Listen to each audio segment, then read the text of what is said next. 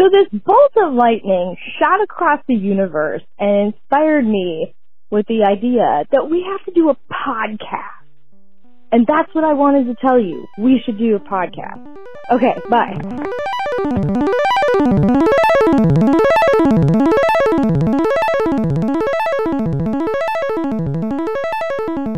Okay, I did it. You did it! Yay! All right, we're recording. Um, welcome to Feature Creep: colon. Built-in microwave, semicolon. Uh, Industrial. Oh, oh yeah. no, that's okay. Yeah, industrial emotional blender. Or industrial Emotional emotional. strength. Industrial- Industrial. Yeah, Strength Um, emotional blender, yeah. yeah. Well, if you're listening to this, you read it. whatever title we selected from this podcast in Or order Emotional to title blender. It. Yeah, so it'll be something around that, but um, Or not. or not. Who knows? Like, yeah. So if you this is your very first episode of our podcast, welcome. Uh, we don't use scripts. We don't use scripts. We do. Right. Um, we do. Shh. There are rules and strict. Uh, Protocols. The Yeah, protocol protocols. must be followed. ostensive. Six Sigma. Yeah, Six Sigma. Yes. we should. What we should do is like one of these podcasts. We should just pick something like Six Sigma and do the like the rough like thirty minute crash course of it, and then Yeah. attempt to apply apply it to like the podcast for for an episode. Just talk about like what it would mean. I don't know. I mean, I don't know if that, That even makes sense. hilarious. Yeah. Um, I would ride that train. I would ride that train too. Uh, would so ride that train. yeah, if this is your first podcast, welcome. And we, uh, this podcast is about art and design, although um, we get off topic pretty quickly. Um, Right. But we're gonna today we're gonna talk about industrial design in the concept, or we're going to arra- relate human emotion and experience with industrial concepts. Um, Potentially, I don't know. I think at the moment we're just going to describe a hilarious interaction between the three of us. So I'm Right. Ned, and this is uh, Meg here. Yo. Yo, And and, I'm Lauren. Lauren. So the three of us. I use she and her pronouns. uh, yes, and I use he and him mostly. Uh, they or them is fine, but um, he and him typically is also acceptable. I use they, them, or she, her, or like a combination thereof. Right? Yes. Yeah. If you like called me a guy, it wouldn't be the 1st Mm-hmm. time, and I would probably still respond. Right. Yes. However, I would have responded anyway. I really enjoyed doing a graphic project where I was trying to space out neo pronouns, and it gave me just like I felt like a really intimate knowledge of them, like actually trying to figure out the spacing of like an X and an E and an I, but then with other versions, and I I I I want there to be a charming word for me to have like an built an intimate relationship with neo pronouns Yeah. through a graphic project. Oh, I love fabulous. this. Yeah, that does sound really fun. We should get Chris in on this. He's uh he's our resident graphic designer. Um, Yeah, he's. I was. I, enjoy him. Does he want to talk about intimate relationships with words? yeah. Oh yeah, I- I bet he then would. then Yeah. he sounds like our people. yeah, yeah, Yeah. He's definitely. Um, Ned, you Yes. often want to encourage uh, people to. Well, we always encourage people to contact us, but Ned, Yes. you have specifically mentioned uh, that there are various times throughout the podcast when you would like to do it, and is now a time when you now would is like do time. Yeah, I've been trying to move some of this this stuff up to the, the very time. beginning. Um, yes, you can email us. Uh, you can contact our executive assistant Dana, D A N A at fcbm.io, and she will get you sorted out if you have questions, comments, concerns. Um, If you need a book recommendation, if she'll you get you need- sorted out. yeah, yeah, or you just want to reach out. Definitely. We're definitely, uh, if you're listening to this podcast in 2022, January 2022, when we're publishing this, um, or roughly around that time, uh, we're still kind of small. Like I think we have about 200 listeners, pretty regular every month. Um, so it's a great time to like jump in if you're like, hey, what are those guys doing? And you want to talk to us because we're not we're internet famous, but only in Ireland and only in the is it automobile? What is it anyway? Whatever those marketing emails told us was hilarious. Uh, Um, yeah. I think it was like, I think it was like 49th yes. ranked art and design podcast in Ireland. It's like, how many art and design podcasts does Ireland have? Fifty Right. 50 or 49. We or are, forty nine. That's we true. are the yeah. Omega. uh, yes, I found the email. Uh, Feature Creep colon built-in microwave is ranking very well in Ireland. Carlos writes writes from uh, pod podstatus.com. Hello, how's it going? Uh, your podcast Feature Creep colon built-in microwave has good performance in some rankings last 30 days. position 59 in the category of design in Ireland. 59, Yeah. not 49, 59. It's a significant difference. A little more disappointing in the UK, but who cares about the United Kingdom? Position Right. 230 in the Oh, worst design, but uh, yeah, empire ever. it's fine. Yeah, It's worst fine. empire ever. Yeah. Yeah. Um, Mm-hmm. like anyway, uh, yeah. So anyway, reach out. Uh, hopefully you will enjoy this podcast. Also, if you're listening to this episode and you're like, "This is insane," um, You are right. you're Mhm. right. Also, if you don't care for this particular episode, most of our episodes are like very different from each other. So um, I would encourage you to shop around if you're still kind of at least mildly interested, um, or you know, don't. I, we, there's no advertising. We don't get paid for this. We don't do any sponsorships or anything. So there's not any. Uh, we don't have a lot of incentive other than I guess. I guess the reason I keep pushing the email thing is like, if you want to engage with us, we're here, and that's fine. Like jump Yeah. in the jump in the hot tub, the Yeah. pool. I don't know. The Come water's in. warm. The, Yeah, the water's warm. yeah. Mhm. hmm the sauna. The sauna. Yes. Sauna. Exactly. Yeah. Um. Yeah. So, and then I- also, yeah, yeah. like, and if you do email us, uh, it goes without saying we we're not collecting email addresses, nor are we sharing information without your explicit. No, you're, you're So- just emailing like two people. Yeah, just two random people on the internet, and we'll probably just write back and be like, "Hey, it's so great to Hey. hear from you over there on your corner of the world." Yeah, Yeah, and you'll get a response like from my personal email, Yes, probably yes. because I haven't figured out how to respond otherwise. right. But yeah, anyway, Yep. uh, it's a good time. Yeah, it is a good time. Um, cool. So Okay, we yeah. had started uh, for those of you listening, for those of you not in the uh, podcasting sauna, Yes. um, uh, out there in the real world, um, we we were to getting together and trying to decide what we were going to talk about, and we were sharing this story, and we're like, wait a minute. I think we found what we're going to talk about. We should just share this story.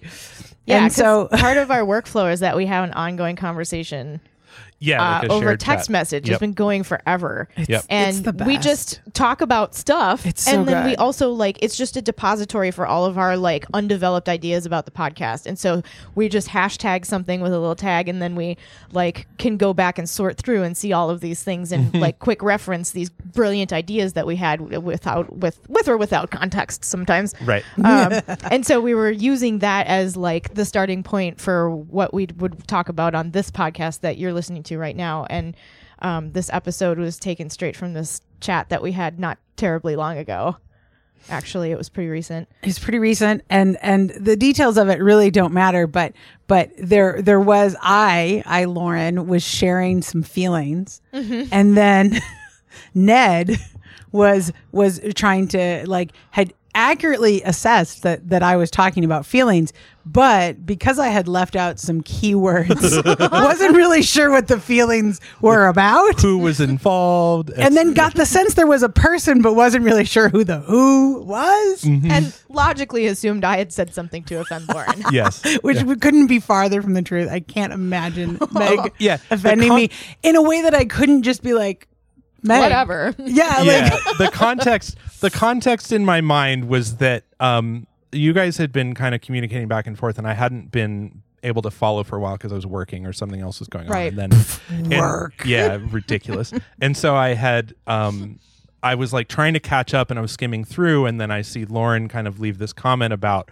like I just was trying to share this with you something like that like you know I and- didn't actually use the word you. no, but I was just trying to share this idea. Yes, that's right. I was just trying to share this idea that I had, and then my feelings were hurt because it wasn't well received. That's not exactly what you said, but it was. And so then I was like, oh no, maybe, um, you know, I, like sometimes Meg and I, I mean, I think for sure her and I like encourage this. I mean, anybody. This is true. Anyone Any, could we it, all yeah. step on each other's Yeah. like emotional toes. That's I think for sure meg and i like we get we get on a train and we just bowl over stuff it's like this is bad and that's bad like when we're kind of like you know working out judgmental. yeah it's screaming very judgmental. charming. Yes. Actually, um and so i was like oh no maybe like lauren got hit by the train when she wasn't expecting it and i thought i would reach out to you and say hey i just wanted to check in and see because i didn't If, i hadn't if pieced it all Meg together cratered or bulldozered your right, feelings, right, right. And so Mm-hmm. I'm like texting with Lauren, m- per like directly Back now. channel. back Yes, channel because right, I'm like right. fuck that Meg. Right to the source. Yeah, right to the source. Um, right to the know, emotional source. yeah and so i i send i send this message to uh lauren which is basically like um and the funny thing is i just said hey how are you doing are you okay and then when you wrote back um you clarified for me like what like for the most part you kind of clarified what was going on but since i hadn't said oh man i'm like but what about your relationship with meg? Like i was still kind of assuming that like oh cool like i get like you're having this other thing but my brain's still like oh yeah but i gotta like find out like what's going on. So i write i try to like diplomatically write about what i think about meg which i absolutely i try to say things that i like i would ne- i try never to say things about people that i wouldn't say to them. And so this is absolutely one of those Right. cases where So yes please you finish your sentence, but before you go on, I want to interject with something I feel will add context and Oh, possibly. okay. Oh, well, I was just humor. gonna just say, and then here it is. This is what I said. Should I read it now? So or- before no Yes, no okay. before you read it. So then Yep. to to to further add context to this, I you know was not aware of the the Ned's you know Confusion? crossed wires, but I was aware of the fact that I had sort of just like totally Barfed changed the into- subject. yes, yeah. right, exactly. In our long chat where we're talking about like um uh, uh, city design, like like sustainable city designs, Mm-hmm. and and um, the things that the Netherlands does great to like try to actually embody functional uh, transit systems, Oh, and like right. all the ways that the U.S. does things literally ass backwards. Yeah. Right. And there's a guy like pointing out all these success stories in Yeah. person, like, look, it's right here. Look right at it here look this is this is exactly this road design function i'm talking about oh here's a video of me in canada and look at how they don't have this thing and la la la Right. and in the midst of this totally off topic i like burst in with like i just got my feelings hurt yes, right, right.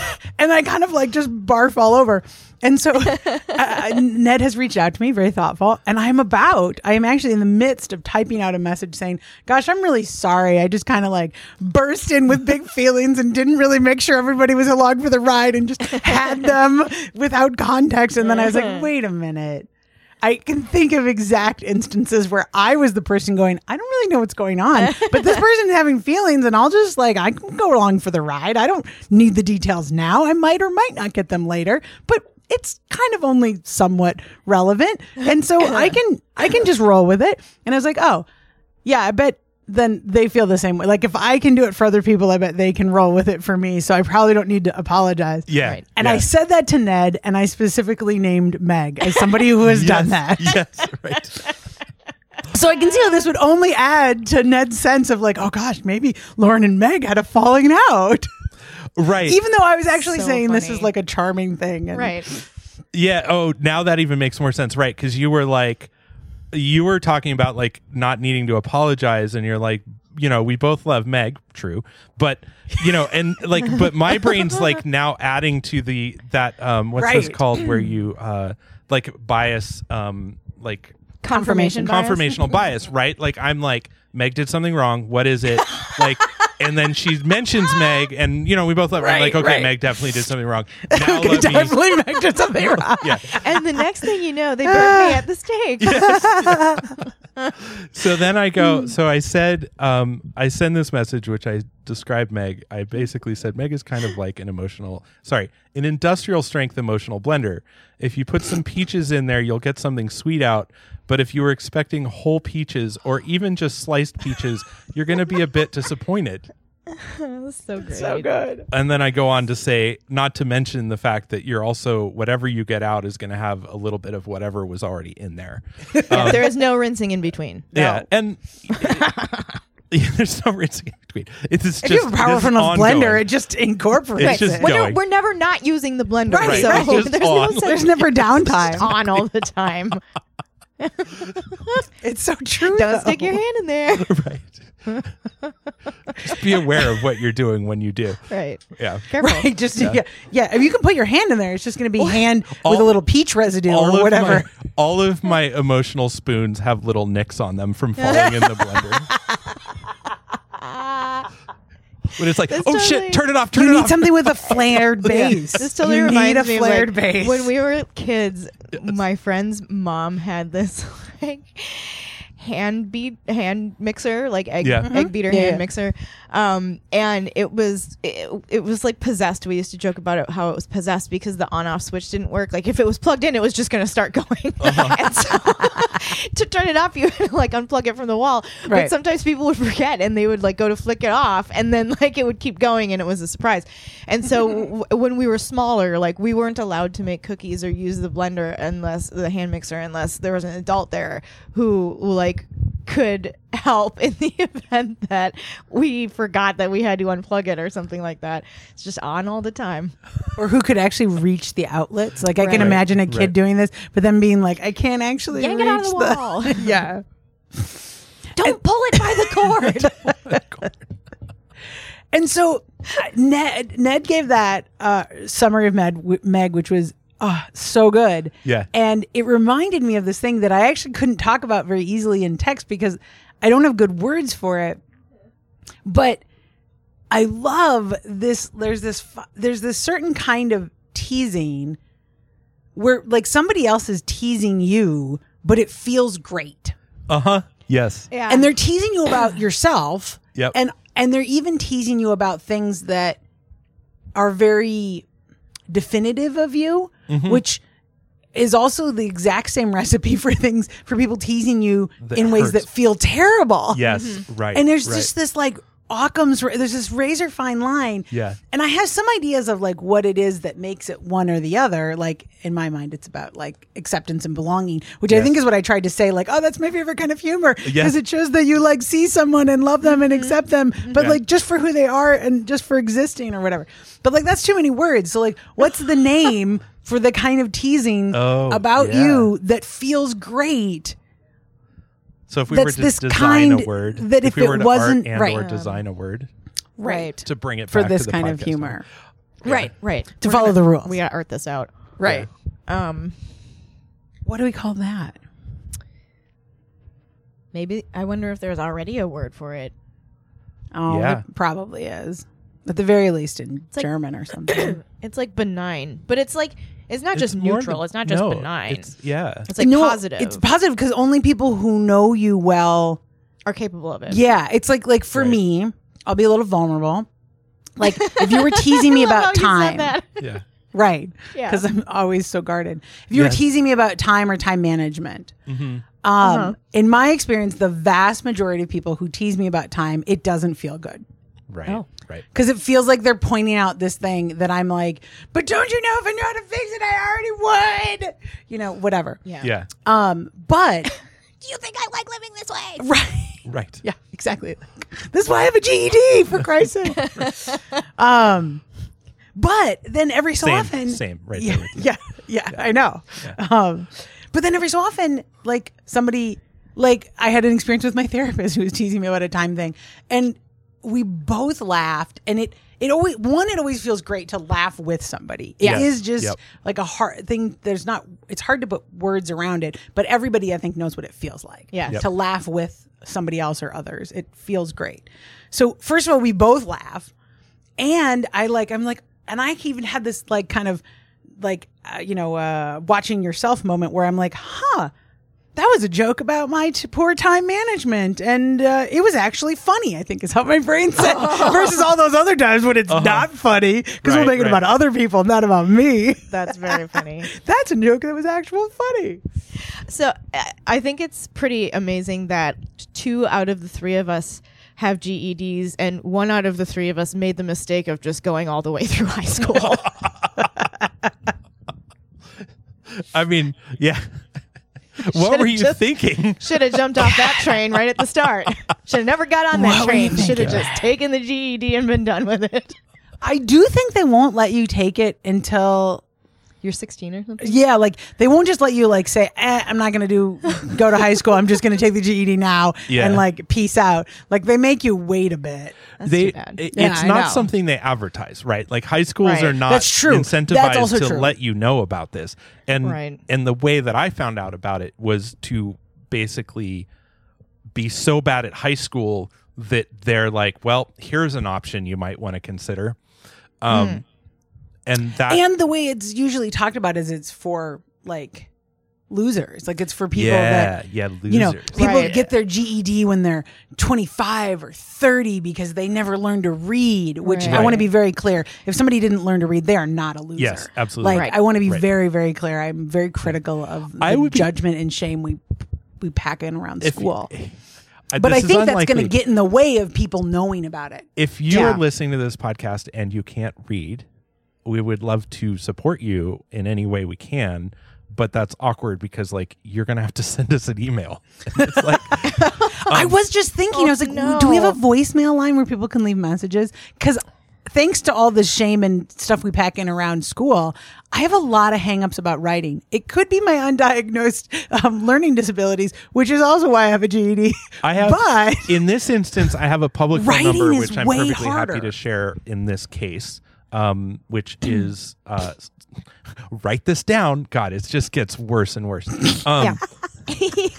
which is uh 619 5 uh 619 940 4633 um and that's my like long running like business public line that i've had forever it's on the internet like i don't mind sharing it um i i guess what i wanted to say about the reading was just that it would be interesting um and we would obviously yeah i mean it seems unlikely because the hurdles you need to get through in order to be accessing podcasts if you can't read or you know there's a lot of technological hurdles but um yeah yeah anyway sorry I, I don't know where that came from also, literacy is more complex than like yes yes it is right like, like, there's reading it- and then there's reading like there's reading. Right. Yeah. Like So- to actually be like there are levels. Like often Right. people have some like if if if, the, somebody was underserved by like the way we teach reading in the US, yeah mm-hmm. like it could there are quite a few people who get to like middle school high school and and would be functionally deemed like don't know how to read and i'm using air quotes here Yep. and these people like are not incapable of recognizing letters or putting together words necessarily Right. it's it's when you get more into like the brain science of what does it mean to read in the actual english language which Right. i find fascinating yeah uh, uh, if anybody is interested in this stuff, uh, Proust and the Squid is a book. That is the Oh, I've heard title. of this yeah We should. Look, I can't remember the author's name, who is a neuroscientist, and her area of research is the reading brain. And it's just a. I really enjoyed the book, uh, taking all this stuff she knows about brains, but then um, applying it uh, backwards Maryanne in time. Wolf. Yep, that sounds right. Yep. Yep. Uh, and applying it backwards in time because we we know a lot about languages and we actually read different. If you were to do a, a- brain scan of somebody who reads uh, Cantonese and somebody who reads English, they read differently because the languages are different. And because the languages code information differently, we use our brains differently to pull that information out. And so my understanding is a lot of categorizations of literacy has to do more with somebody's ability to basically like kind of assemble the information that's coded in in English word, um, file it away in their brain, like be able to make enough sense of it to have a place to store it in a way that you can then access it again. So it's really more this like decoding, storing, and accessing is really kind of more what's encoded within literacy because it's not just straight recognition of letters. That's really Because cool. we that's how we teach reading, and Yes. this it- person is quite critical of it. Um, uh, Dr. Wolf, right? I believe, yeah, Yeah. Dr. Wolf is quite critical of it because uh, her whole point is that reading comes. The evidence shows that the biggest thing to help somebody read is how many words they know.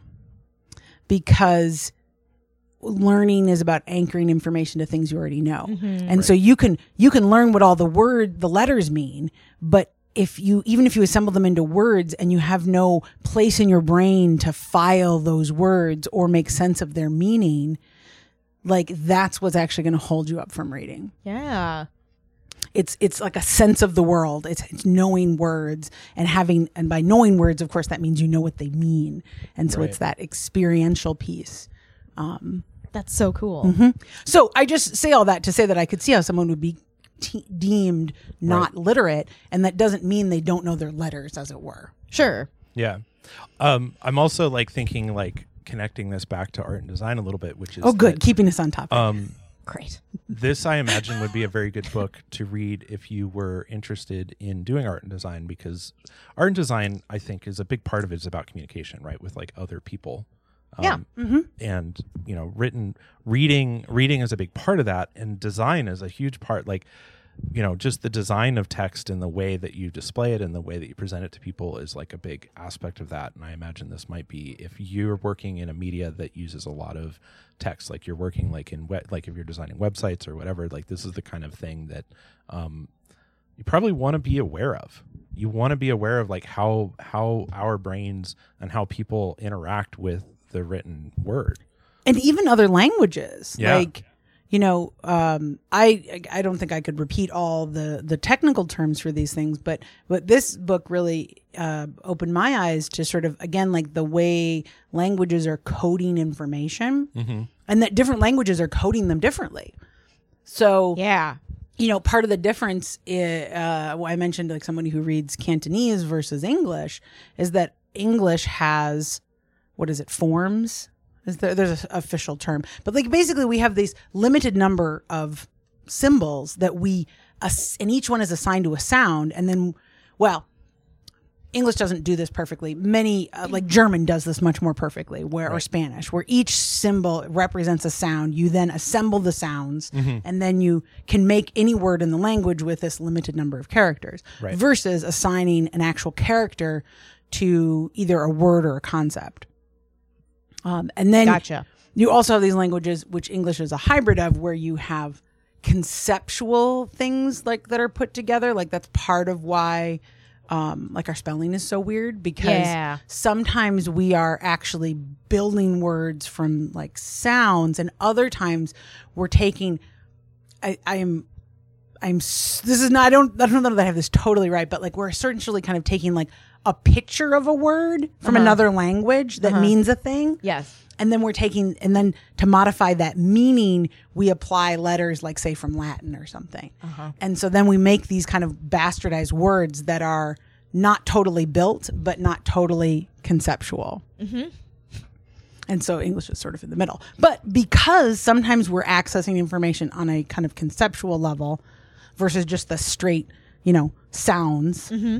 Sound coding if you will Yeah. um, that's part of what makes different brain makes people read in different ways and then if you take learning differences or differently wired brains or what is called learning disabilities into account um, people with dyslexia for one read differently like Right. even english people Yeah. with dyslexia use a totally different part of their brain to read english That's so amazing. yeah. And so then not to give it too much away, but but Dr. Wolf's ultimate point is can we wonder then what types of brains were prized in different ancient societies based on their kinds of language? Aha. oh yeah. Yeah. Right. That gets interesting. Uh, I thought you'd like Yep. that. Yeah. Because we can that's- look back at records of different languages and see how they developed and in what way they developed and in what regions. That's amazing. Yeah, and that then also tells gives us some kind of interesting speculation, speculative insight into again the brains of people long dead, which I also found very interesting. Yeah. Right. That's really cool. Yeah. I need to read this book. Proust and the Squid. Proust and the Squid. Yes, I uh, I actually while you were talking, I added it to my Amazon cart. I of course uh, listened to it on audiobook. On your- Ah. It is available on audiobook. Ah. I enjoy uh, sitting by the heater again. Ah, that's your fault. What were you thinking? I get like my sinuses need get so dry. Do you want to be warm and comfortable or freezing and able to talk? I mean, I come know on. it's just, it's a huge trade off. Mhm. If only there was some place that was really warm but also really humid, like Right. a sauna. like a sauna. This is just a random joke We're funny only to me, uh, people We're out sitting there. right next to the sauna in my basement, Yep. but it's a dry sauna, not a wet sauna. It's true. That's and true. we were thinking, like, is it cold enough down here that we should just podcast from the sauna today? I but not quite. I was um today actually just 20 minutes before we started the podcast I was having a text conversation and you mentioning that you have a sauna in your basement um reminded me of how how things get contextualized and how like out of context they can seem very ridiculous, right? Uh-huh. Like who has a sauna in their basement, let alone in their house? I mean, plenty of Right. like it, it paints this picture of like when I'm like I have a yacht that I'm like this very rich affluent person, right? Um, I don't. I mean, I have a sailboat and I sail it, and and absolutely that that does belay a certain level of wealth that is undeniable. Absolutely. Yes. But also, like in the context, I am not a rich man like walking around town like buying properties and doing whatever the fuck rich people do. Right. You don't even Um, have a three after your name. I don't have a three after my name. No, I don't have a the third. Um, anyway, so it's The- just kind the of third. funny. It's just very funny to me how that how that works and like income disparity and like wealth disparity and like what like anyway i i didn't really mean to bring that up so much as just like the context of things where it's Well, like you now just you've say, done it. now Yes. i've done it um, I need to blow my nose. Keep talking. yeah, I mean, I I capitalism weighs on me heavily these days. I don't know what what the answer is, How could it not? it's just as I will you know, always talk about capitalism. It's just as time goes on, and I just see like you know like my friends and you know people I know, and just you know read the news and see what's going on in the world. It just feels really not okay, but. It's Um, not. No, I actually, uh, I I think I sent, um, I think I sent this message to Meg the other day, and maybe it's kind of appropriate. I'd kind of just been like, I mean, this does get fairly close to the topic that we were actually talking about when I when I barfed my feelings into our chat Yes, about yeah. ways to design cities, and you know the and basically the U.S. is doing everything wrong, um, in terms of like infrastructure. Yeah, and like everyone can be critical of of cars and and our car dependent society. And those are all arguments I've heard before. And and we can talk about how we need better transit option and I've heard all that before but but what I was so excited about was this connection between building spaces that people want to be and managing traffic. Like I would not have thought to put those things together. Mm-hmm. And and what it is or and what is underneath it is a way to be critical of capitalism, which is how it's related to this mm-hmm. in terms of what we incentivize. Right, And so we have this model where we build these well, some of it has to do with with how we structure tax systems and stuff. But like but a lot of new construction happens on either the edge of cities or actually in suburbs. Mm-hmm. So far away from things. And when they when there's building there, then there's needed infrastructure. And so then you're creating lots of extra infrastructure to get out there. But you then have to pay for that infrastructure and you pay or to maintain it, I should say. And you pay for maintaining infrastructure by taxes. But by building giant things that are far away that then everybody needs a car for, in order to build spaces that are comfortable for cars, mm-hmm. you make spaces that are hateful for humans. Yeah. yes, right, And so now you make all these spaces that nobody wants to be. Mm-hmm. And so if you have spaces where nobody wants to be, you're going to have poor tax revenue. Like people are going to go and spend, but they're just going to buy what they need and then they're going to leave. And you're going to take up a bunch of land. This Yeah. is And then Okay. you're going to have to maintain all that stuff. Right.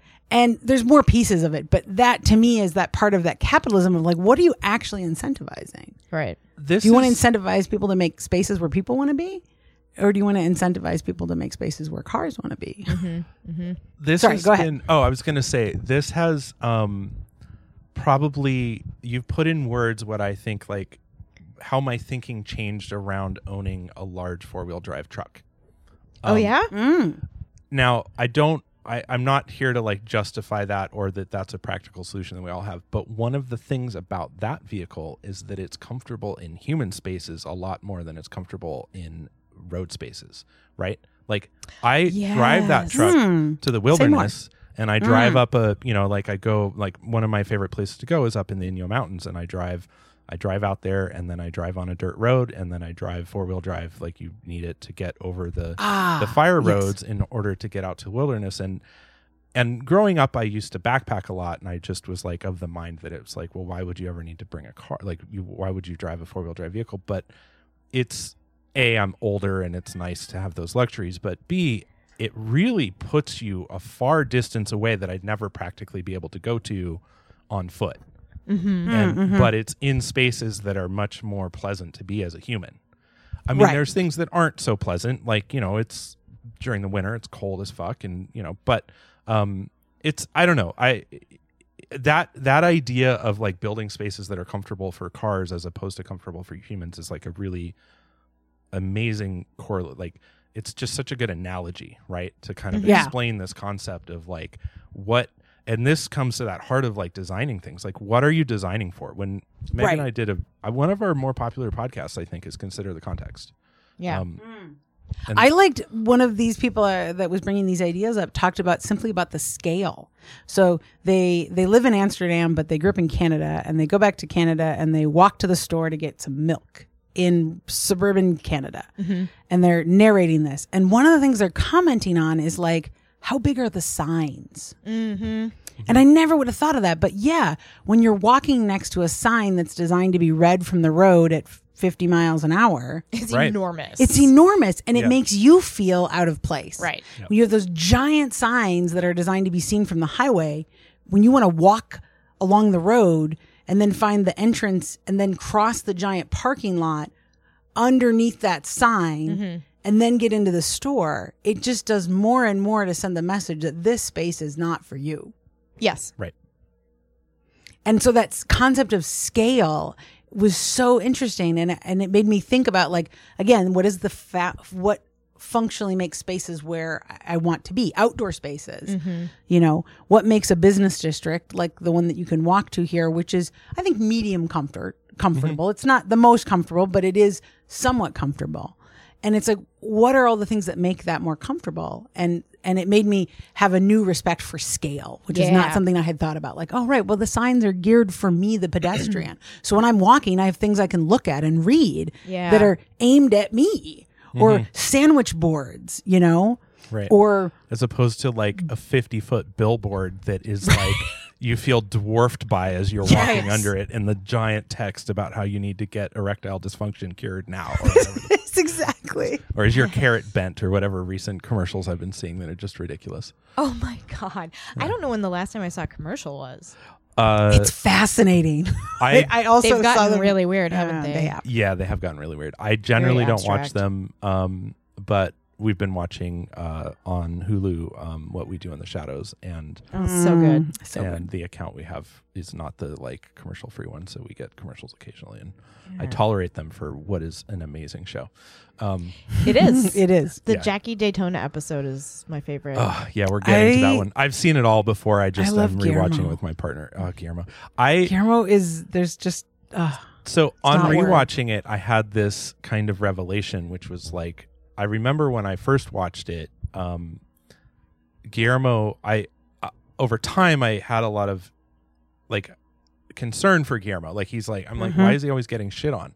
But then watching the first couple of episodes, I was like, I think they played down that character. But the first couple of episodes, I'm like, there are two morons here. There is Nandor and there is Guillermo, and they are a match made in heaven. Like they're not doing any each either of themselves any favors, right? Right. And so it's just kind of like at that moment, I was just like, okay, well, I don't feel sorry for either of these characters. As it goes on, like Guillermo, at least in season one, towards the end, I think they kind of downplay some of his like or like Yeah. the way that he, the way that he also causes harm to everyone else, like in his thinking and actions.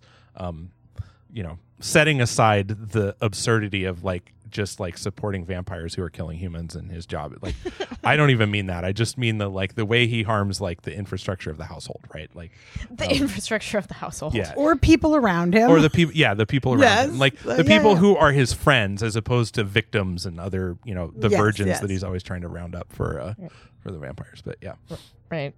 Um, oh spoiler alerts yeah, I lo- I, don't, I don't know if I'm, I don't know if I'm I really I really loved the movie and I Yes. I kickstarted it.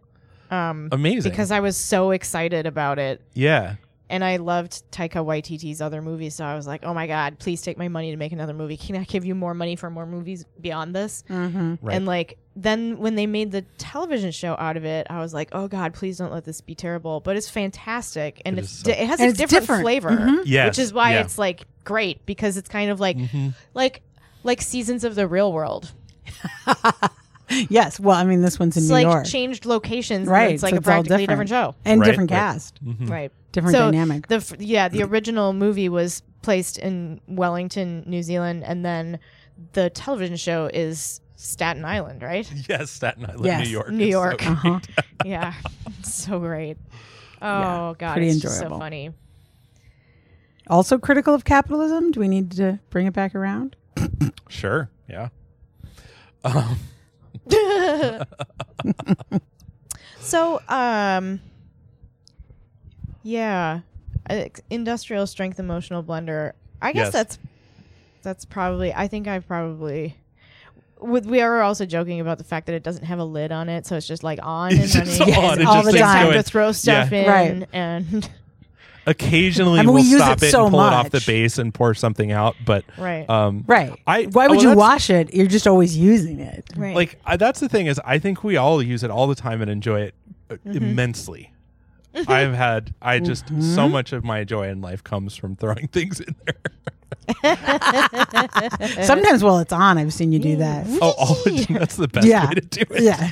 it's just like you just throw it, uh, throw shit in when it's on, Uh huh. and put your hands over the top. Just kind of cover it a little bit. Yep. Just cover it a little bit. Yeah. And don't reach in there with your bare hands. Use like a wooden spoon or something. Right. Right. Exactly. I mean, Or I try to be something you know, with a flared base. I, I know we're kind of running with an analogy here, but I do I do try to be like very uh you know, seek consent and and you know, cognizant of cognizant of the blender. effect and damage it might have. Like I try not to throw rocks in there. I do drop a spoon in there occasionally, like I said, but um you know, generally speaking. But that's why Makes it's good. a hell of a racket. yeah. But yeah, but you're also the first person who would probably take that blender to the repair shop. oh, I would be if you- devastated if it stopped Yeah. working. right, right, and you would do everything if you had dropped a spoon in there and it did any real damage. Oh, you, yeah, I would I just feel like it, would yeah. be so there to help fix it. So Yeah, I feel like that is Yeah. really all we can ever ask for. Ned's blender repair.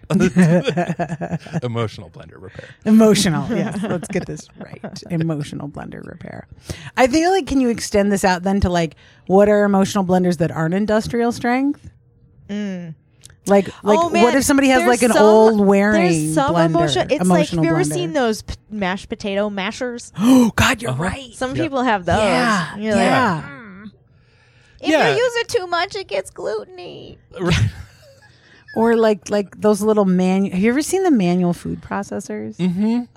Oh, They're just like a little like the blades in the in the cup, and then they have like, Literally a crank on the top. a yes, yeah. Sometimes they're geared so that for each crank you really? turn Yeah, of you the get- hand crank, you, the the blade spins much faster. Yeah, actually, for certain things they work really great. this. They're Why have cool. I never seen one of these before? This seems to me almost to be like superior to something with a motor that could burn out.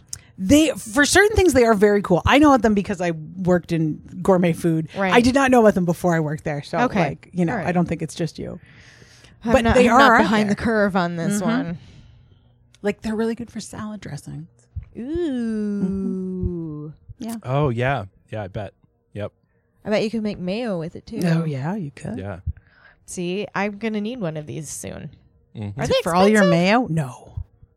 No. I don't I How would cool is that?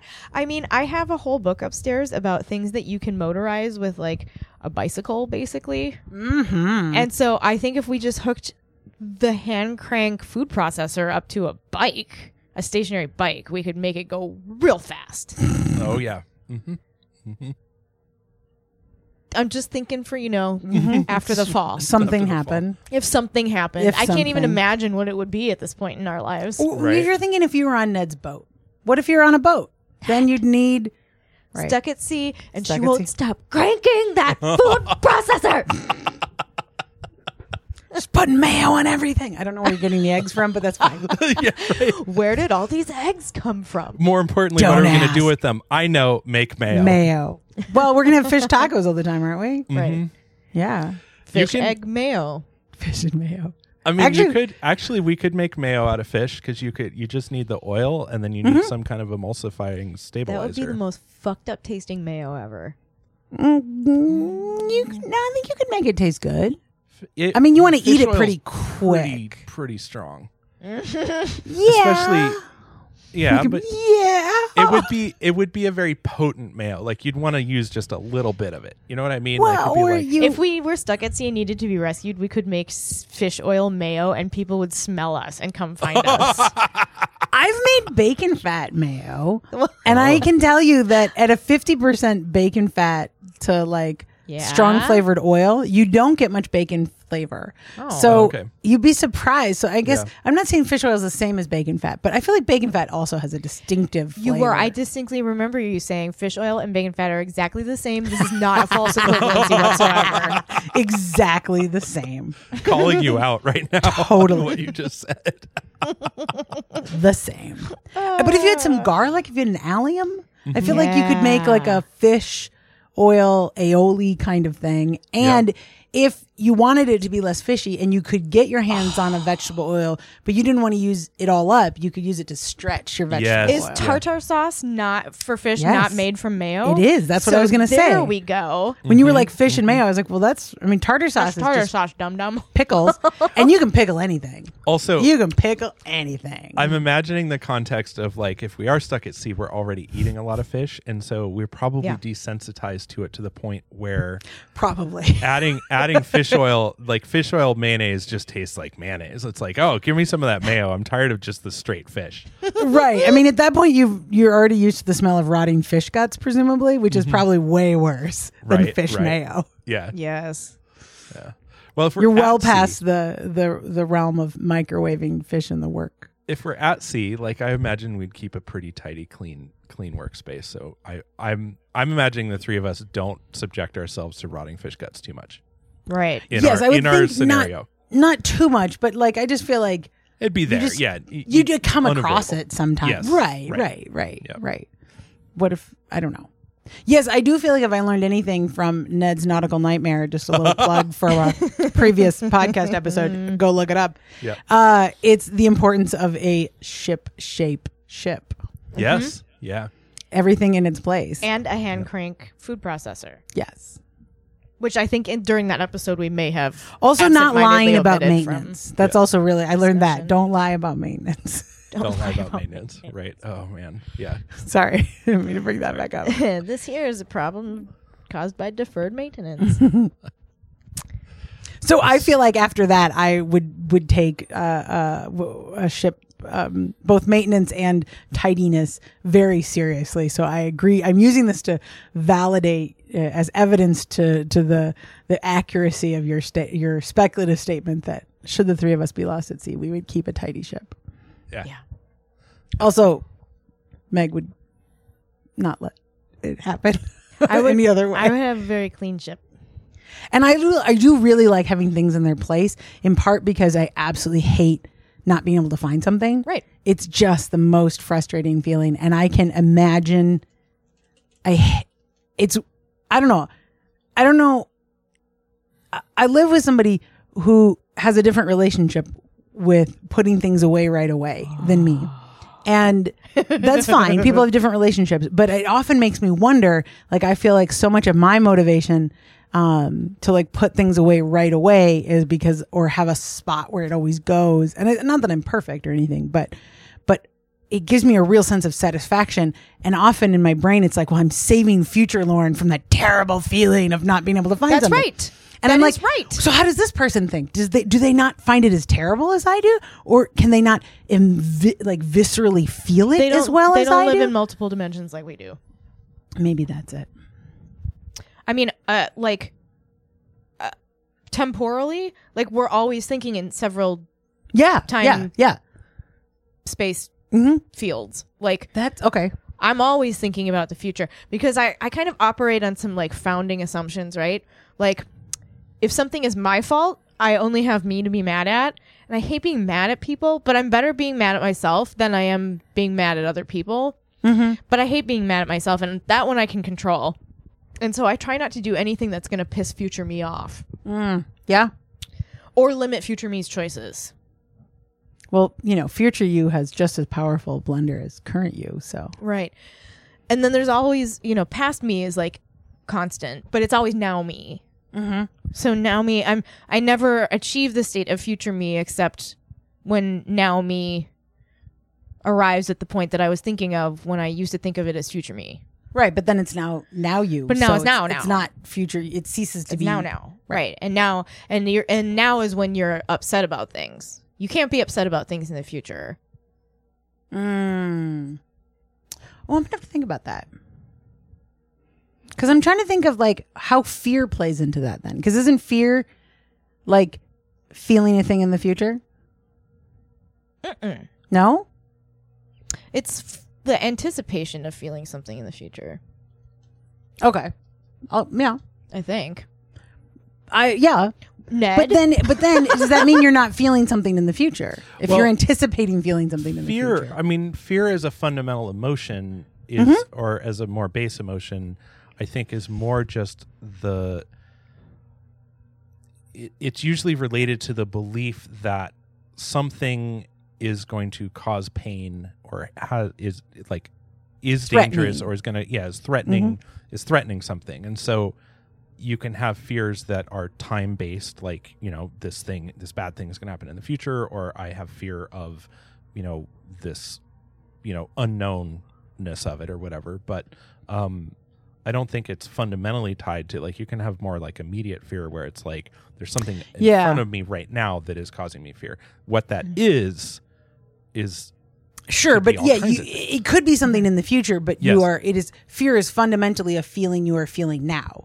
Now Yes. Lauren is afraid of something that will happen to future Lauren, but Right. ultimately who has the fear? It's not future Lauren that has the fear. No, it's it's now now Lauren Lauren. that Yes, has the fear. right, like that's right, what gotcha. makes it fear. Yes. Is that it is experienced I mean, much in the way that like trauma is like reliving something in the past, but but the feeling is happening to now Lauren. Mm-hmm. You know, even if it's about something that happened to past Lauren, Right. it's being experienced. right. The senses are Berard, Berarding, Ber- Berard, Bombarding. bombarding. Thank you. Barraging a Barrage, barrage, Barraging. a barrage, barrage of yes, yes, There yes. you go. Yes, the the now Lauren's senses have are experiencing a barrage of of sensations.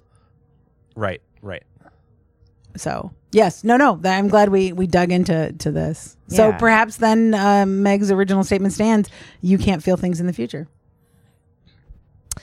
Yeah, I don't think so. Yeah, I'm gonna think about it. i mean I mean, at that's- least yeah. until I get distracted again. yeah any anything anything not now is just conceptual right Right. Well, I do we're really love that idea that uh, um, the past and the future are both thoughts in the present. The kind of this idea mm-hmm. that Yeah. the only the only thing that's real is right now, Now, now. And it's Yeah. always now. and it's always now, now, and that and that's the only thing that's real. And so, like, you can totally go to this place that like everything else is not actually real, mm-hmm. because our memories aren't real. Mm-hmm. Mm-hmm. They are they are actual. they are think- something we experience, but they aren't necessarily they aren't reality. Right. Because they're filtered through memory and accessing. Yeah. Memories are always imperfect. Yeah. They're Oh, included. Ned's got a good look. He does. I was What just kind of thinking about What's what- happening over there? What real means as far as like because Ah, the yes. thing is like Mm-hmm. um you you affect like we're talking about practical things you can do to affect your future now. Like we're talking about like you put something back where it belongs or like you designate places spaces for tools and then that's where they go and as long as you put them back there you're doing future Ned I'm doing future Ned a favor by Right. or I'm I'm facilitating my future to be better. Yes. Um and then but then when you arrive at the future it's now, right? So that's kind Yes. of the like conundrum. But I think that Which is why whenever you think about making a change of some kind, you can't Yeah. Can't wait to do it. You have to just do it now because it's always now. And if you don't do it now, you'll never do it. right. And but I I would argue that that real and reality could encompass that aspect of future projection. Like you're Mm. like Hmm. I'm I, I not I'm getting into semantics with you about what you're saying. Like That's okay. I think the We have a consensual semantic relationship. We Ned. do, We've, yes. we've established this. um and But I, can reconfirm. I consent to to semantics with you. Okay, good. Thank you. Um, As a white male, you are absolved oh, of so for my dickishness. sins, my dickishness. Yes. Well, let's not go that far. Let's just in this moment we're in agreement. Um, the uh, now now uh no i just mean like i just mean like from a concept when you're talking about re- reality um i think that it's not fair to lock that into a single point on a timeline which or True. into a single in a moving frame like your moving frame of reference right I don't like think there is such a thing as reality. I find it very comforting to lock it in. I find it very comforting because it it feels freeing to say that only the tiniest sliver of experience is real and that everything else is is somehow filtered, created, imagined, remembered mm-hmm. like like it you know that each second or even even even, each moment Right. like oh now the next moment like oh god this is too much. I wonder if the next moment will be too much. This one's a little too much but it's not quite. I wonder about the next moment. Like right. you know i guess just like i because i'm just thinking about it in terms of like my reality is that like past is immutable and future is mutable but they are real. Like they're not they're not I like like i guess what i'm saying is like in science for instance it's like we can look at things to glean evidence of something uh, of a past event by mm-hmm. looking at now. And then to kind of say that that past event is not real it's it's a like this is why i say it's semantics right? Like it's not mm-hmm. a matter of like i think that the feeling of you know talking about like the only thing that you can feel is now um you you can remember feelings but you're feeling them now like your experience of the past is now your your thoughts about the future is now like that's I and our disagree- experience of the past is different than the actual past Yeah. Oh, yeah. Absolutely. Like that's going to change for sure. Like our perception of what happened, our remember, like our memories, um, all of those things. Uh, Yeah. When I had my uh, when I had my ribs popped back into place the other day, yes. it hurt so bad that I forgot right afterwards how bad it hurt. And Yeah. I was like, that hurt really bad, but I don't remember it.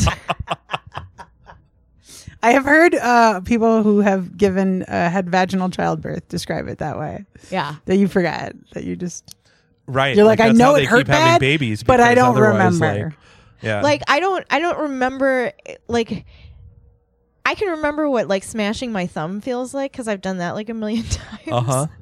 you know or whatever but like i've only had Did had you use a thumb finder?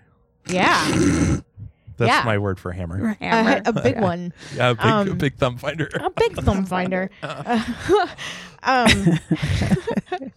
but Found like, it. found it and i remember what that feels like because it's like a common sensation but like the really extreme pain that i've been in it's like thankfully only like a one time thing or whatever and i remember the this like recent like getting my ribs popped back in and my spine getting all crunched up was like I I remember thinking like that was on par with that spinal tap that I had, Mm. but oh. then but it was so brief. that it was yeah, It like was the just like, peak of it. oh my God, but that was terrible. The Oh, time thank of God it wasn't. over. Yeah. my peak pain ex- memories i can remember my symptoms Mm-hmm. i can remember nausea or something Um, I can remember being like startled. I had a pain thing that like woke me up screaming in pain, and I remember the sensation of being startled awake by my own scream. Yeah, yeah, yeah. and like I know that it was caused by pain, and I know in that moment I was feeling pain, but I I can remember like I say the stuff around it, and not really the pain. Yes, right. Yeah, yes. I can remember like lying on the ice after dislocating my knee for whatever. It used to happen regularly. Uh, it wasn't even the first time, but a couple times were really bad. And like I can remember being kind of cold because of where my body was and my face was kind of scratched because of the ice and I and I'm nauseous, but I don't actually remember the pain. Yeah. Yeah. But like I use the stuff around it. It's like very much the like you the know other sensations. painting yeah painting a param a, a, knowing an image by its outline or knowing an object by its Oh, sure. surrounding Yeah, like a like a, a negative. yeah yeah yeah a negative sense of yeah exactly oh that's a great way to put it like i have a negative sense of the pain Mm-hmm. That's interesting.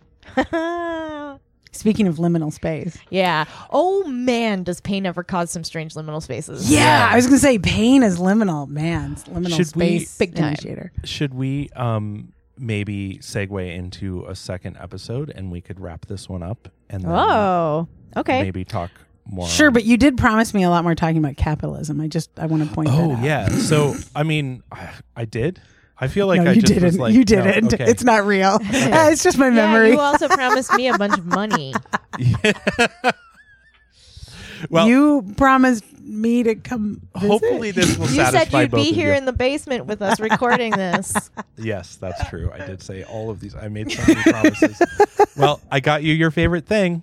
Disappointment. Disappointment. Oh boy. So, um, I had an idea since we're still uh, since the research, the color research team is still on vacation.